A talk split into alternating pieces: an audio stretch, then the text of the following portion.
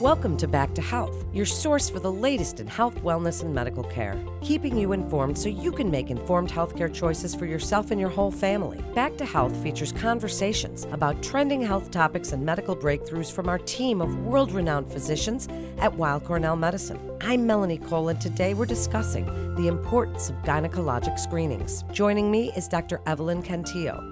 She's a gynecologic oncologist, an assistant professor of obstetrics and gynecology at Weill Cornell Medicine, and an assistant attending obstetrician gynecologist at New York Presbyterian Weill Cornell Medical Center. Doctor Cantillo, it's a pleasure to have you join us today.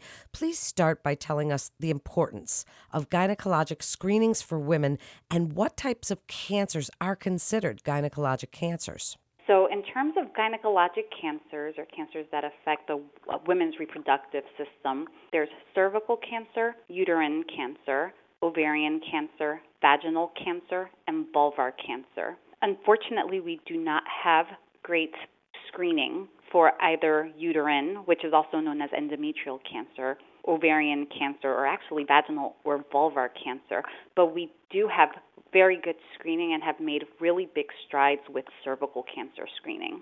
So cervical cancer is actually the third most common gynecologic cancer diagnosis and cause of death among gynecologic cancers in the United States. In the United States, approximately fourteen thousand new cases of invasive cervical cancer and four thousand three hundred cancer-related deaths occur. It's estimated to occur in this next year. In some parts of the world that are considered resource-poor, cervical cancer is actually the leading cause of cancer-related mortality among women. Over the past fifty years, there has been a seventy-five percent decrease in the occurrence and death from cervical cancer due to screening programs. Screening programs. Wow, those are some pretty important statistics. Doctor Cantillo, so at what age and how often should women start getting gynecologic screenings? I'd like to maybe separate the gynecologic screenings from initiating gynecologic care, because they're two separate things, and gynecologic care can be initiated very early on, even before we start doing actual screening, let's say for cervical cancer. I think that the beauty of gynecologic care is that you can go on this journey with a woman throughout the course of her life, from premenstrual, like from before she's actually having periods and then is having periods and maybe is starting to become sexually active, to reproductive age, to being postmenopausal. So you can actually start gynecologic care early in the teenage years, even though that overlaps a little bit with some of the pediatric care that some of these patients have. In terms of gynecologic screenings, I'm really talking about pap smears. The recommendation is to start pap smears at the age of twenty-one years old. And that's in women who are what we call immunocompetent, so someone who doesn't have an immune system problem that's not suppressed, not taking medications for immune suppression, which is sometimes seen in some diseases where they're on steroids for a long amount of time, or in someone who has H I V. So in someone who doesn't have any of those conditions and is considered immunocompetent, they should be starting gynecologic cervical cancer screening at the age of twenty-one. What are some of the most common symptoms? I think this is such an important question, Doctor Cantillo. Women always want to know, what are some of the common symptoms that we might experience? How do we know? What would send us to our doctor if we're going for our yearlies? But if we have symptoms, and some of them are so nonspecific, some of them are normal symptoms women just have anyway.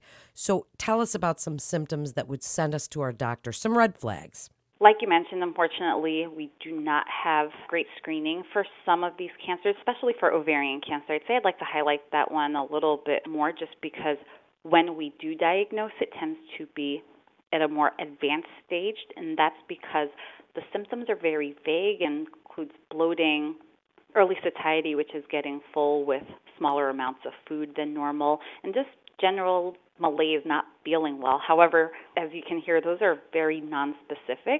And so one thing I always encourage women to do is just listen to their bodies. There's a difference between bloating that's intermittent or might happen in relation to food, and that could be caused by diet, versus something that is consistent, something that is persistent. And so it's not related to anything, and you're just feeling that way over an extended period of time. In terms of endometrial cancer, while we don't have great screening for it, actually it presents symptom or a sign, and that tends to be postmenopausal bleeding. So women who are postmenopausal, and that's defined as not having a menses or a period for greater than one year, are considered postmenopausal. Postmenopausal bleeding is never normal, and I think I, I can't stress that enough. A lot of women do not know that. But postmenopausal bleeding is never normal, and it always requires a workup. And that's either going to the gynecologist or going to a primary care physician, whoever you can get in to see first, because they can start some of the testing we would need, like an ultrasound or even a biopsy in that situation. In terms of endometrial cancer, women that are actually obese tend to um, be at greater risk, because that is a risk factor for endometrial cancer, as well as women who may have what we call unopposed estrogen. So maybe go for a long period of time without getting a period, like three or four months without getting a period, and then kind of cycle like that. That is also a risk factor. There are some genetic kind of relationships for endometrial cancer, um, like hereditary syndromes, but I could talk about that a little bit later. In terms of cervical cancer, like I said, we have great screening for it. However, a sign or symptom of cervical cancer could also be postmenopausal bleeding, or something we call postcoital bleeding, which is bleeding after intercourse.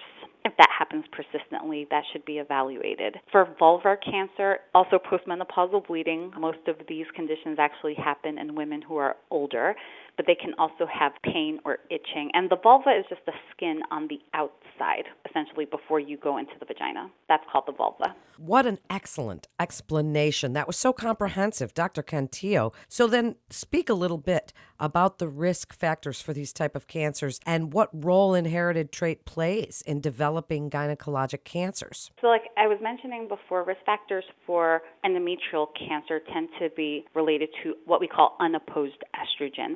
So women who are obese essentially end up having effects of unopposed estrogen, because the extra weight actually converts into a form of estrogen that can affect the uterine or endometrial lining. There are certain medications, such as tamoxifen, can increase, it's a small increase, but can increase the risk of endometrial cancer. And tamoxifen is a medication that's used for women with premenopausal breast cancer. And so that is something that we just need to be aware of as well. Like I was mentioning before, women who maybe have these episodes of not having a period for a few months at a time, so like every three or four months they have menstrual cycles, that could also be some unopposed estrogen that they're getting, and that can increase their risk. Those are just some of the risk factors, as well as having a family history. So if you have a family history of colon and endometrial cancer, that could actually be indicative of something called Lynch syndrome, which is a genetic hereditary syndrome where you have an increased risk of not just colon and endometrial cancer, but also ovarian cancer. And the risk of endometrial cancer in this Lynch syndrome can be as high as up to sixty percent, which is very high. And usually we are able to get an idea of family history, and if there are enough people within what we say like a pedigree or your family history, you might warrant genetic counseling and testing. But that's something that's determined at the time of a visit when we're getting medical history. In terms of ovarian cancer, we know that somewhere between fifteen to twenty-five percent of ovarian cancers are hereditary. People are mostly familiar with the B R C A or B R C A genes, but this work in genetics continues to evolve. Studies suggest that a woman who has a one first-degree relative, so a mother or a sister with ovarian cancer, they have approximately a three to five percent risk of ovarian cancer over their lifetime, which is even higher than what the general population risk is, and that's a little less than two percent. Well, you mentioned the B R C A genes, so why don't you expand on that just a bit for us? And if you test positive, how does that affect a woman for potentially getting a gynecologic surgery? Speak about the B R C A gene mutation. Absolutely. So the B R C A mutation, there are actually two of them. There's B R C A one and B R C A two. And the B R C A gene mutation is associated with both hereditary breast and ovarian cancer, and I'll speak about the ovarian cancer risk here. So for a patient with a B R C A one mutation, their risk of ovarian cancer is as high as forty to forty-five percent. And if you remember, I mentioned that general population without any kind of genetic predisposition, no family history, no risk factors at all, general population risk is a little less than two percent. So we're talking like an exponential increase in the risk of ovarian cancer for patients with a B R C A one mutation. And for B R C A two, it would be up to about twenty percent. Additionally, B R C A two carriers have increased risk of other cancers such as a certain type of melanoma or skin cancer, pancreatic cancer, and prostate cancer in males. Well, while we're on this subject then, and we're talking about B R C A gene mutations and these cancers, tell us about H P V. We're hearing more and more about it, its relationship to cervical cancer. Tell us a little bit about H P V, the vaccination that we've heard about. Tell us about that. I'm so happy you asked about this. So yes, H P V, actually H P V is a human papillomavirus, and it's a fairly common virus that is passed on through skin-to-skin contact. It infects the skin and any moist membrane like the cervix or the throat, for example, and it is sexually transmitted. However, it is, like I mentioned, common. H P V has two classifications, and one is low risk and one is high risk, and that's important because the high-risk H P V types are the ones that are associated with cervical cancer.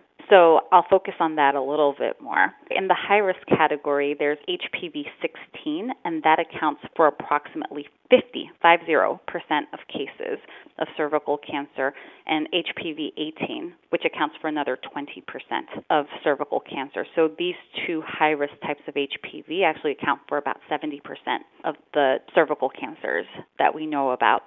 There are an additional five or six other H P V subtypes that account for another twenty percent of the cervical cancer that are reported. In terms of low risk, the low risk H P V tends to be associated with genital warts. Now, what about the vaccination itself? Who should be getting it? What age? Is it boys and girls? Tell us a little bit about the vaccination, and if someone's too old to have been vaccinated, then do they still get their regular pap smears? Is the schedule changed a little bit? Tell us about the recommendation for pap smears and the H P V vaccine. So there are three different H P V vaccines, but only one of them that's used in the U S at this point, so I'll focus on that one. In the United States, we have the Gardasil nine, and the Gardasil nine actually targets the H P Vs that I just discussed, so sixteen and eighteen, which we know make up about seventy percent of the cervical cancers that we diagnose, as well as all those additional ones that contribute the other twenty percent. In addition to that, it also includes two low-risk H P Vs that cause genital warts. So it has it's pretty comprehensive, actually. Uh, routine H P V vaccination is recommended at eleven to twelve years old. It can be administered starting at age nine and is recommended in both boys and girls. For adolescents and adults aged thirteen to twenty-six who haven't previously been vaccinated or who haven't completed their vaccine series, they can actually catch up, and I'll explain what that is. The optimal time for H P V immunization or vaccination is prior to the initiation of sexual intercourse. That actually gives us amount of response against a potential H P V infection that can occur through sexual intercourse. Individuals who initiate the vaccine series before fifteen, before the age of fifteen, the recommendation is for two doses of the H P V vaccine. That should be given at zero and at six to twelve months. So you get one at, let's say today, you get one vaccine, and then either six to twelve months from today, you'd get the second one. For individuals who are fifteen years or older, the recommendation is for the three doses of H P V vaccine, and that's given, let's say, today, so at time zero, and then one to two months from now, so that would be the second one, and then at six months from today. So those would be the three shots. The minimum intervals between the first two doses is about four weeks, and then between the second and third doses, about twelve weeks. In immunocompromised patients, so patients who have suppressed immune systems for whatever reason, the recommendation is for the three-dose H P V vaccine. And even if you've had the vaccine, you just continue with our routine kind of pap smear guidelines that are laid out by the gynecologist. If you haven't been vaccinated for H P V, the recommendations for pap smears do not change. If you have been vaccinated, the recommendations still don't change. So you continue with routine gynecologic care. Doctor Cantillo, women get cysts and fibroids and other growths. Are these a precursor for cancer? I mean them myself. It's very worrisome. Tell us about some of those cysts and fibroids and things that we get. It is worrisome, but actually fibroids are very common, and the risk of a fibroid having what we call malignant degeneration, which is converting into cancer, is less than one percent. So that is an astronomically low risk. In terms of cysts, cysts are also very common, and not all cysts are the same. So if there is a question of a cyst, we actually can use our ultrasounds and our imaging to help guide what our management should be. And then tell us a little bit about women's survivorship. As that continues to grow, where do you see the coordination of care between our gynecologic oncologists, such as yourself, the patient's own O B G Y N, to allow for this continuum of care for women, which is so important? It is a really important question, and sometimes patients have excellent relationships with either the gynecologist or their primary care physician who referred them to us, and so if there's a way for us to coordinate our care with the general gynecologist or the primary care physician, that is always something that's encouraged. Also, I really do recommend a patient continue with a primary care physician because they also take care of all the other things, cholesterol, thyroid, all the other things that keep us healthy. Our goal is to cure you of your cancer and make sure that you're healthy, but we want to make sure that kind of expands into every field. As we wrap up, and what an informative segment, Doctor Cantillo, what can a woman do, if anything, to reduce her risk of gynecologic cancers? And please reiterate for us the importance of those routine screenings we've been talking about. Women should establish care with a gynecologist they trust and feel empowered with. I think that's very important. Women should listen to their bodies when something is wrong, and I truly believe that, and should definitely follow recommended surveillance screenings, whether that's for the pap smears and cervical cancer or mammograms for breast and colonoscopy and everything else that keeps us healthy. I think it's been a scary time with COVID, and people have been resistant to come to the hospital. However, I just want to make sure that people know that we are doing inpatient visits and we have protocols set up so that there is enough space and enough time in between patients, and so that we are making sure that everyone is as safe as possible when they come in. But I would really encourage women to continue their screenings. Thank you so much, Doctor Cantillo,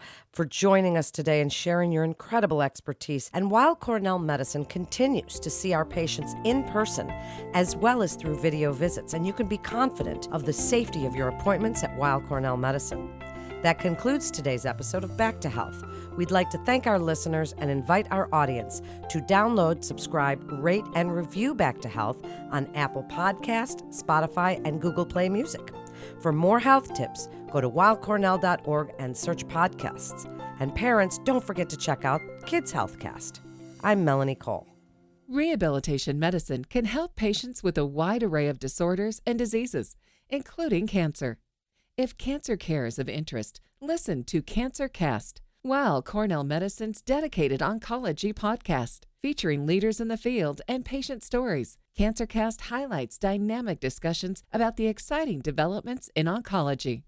All information contained in this podcast is intended for informational and educational purposes. The information is not intended nor suited to be a replacement or substitute for professional medical treatment or for professional medical advice relative to a specific medical question or condition. We urge you to always seek the advice of your physician or medical professional with respect to your medical condition or questions. Weill Cornell Medicine makes no warranty, guarantee, or representation as to the accuracy or sufficiency of the information featured in this podcast, and any reliance on such information is done at your own risk. Participants may have consulting, equity, board board membership, or other relationships with pharmaceutical, biotech, or device companies unrelated to their role in this podcast. No payments have been made by any company to endorse any treatments, devices, or procedures, and Weill Cornell Medicine does not endorse, approve, or recommend any product, service, or entity mentioned in this podcast. Opinions expressed in this podcast are those of the speaker and do not represent the perspectives of Weill Cornell Medicine as an institution.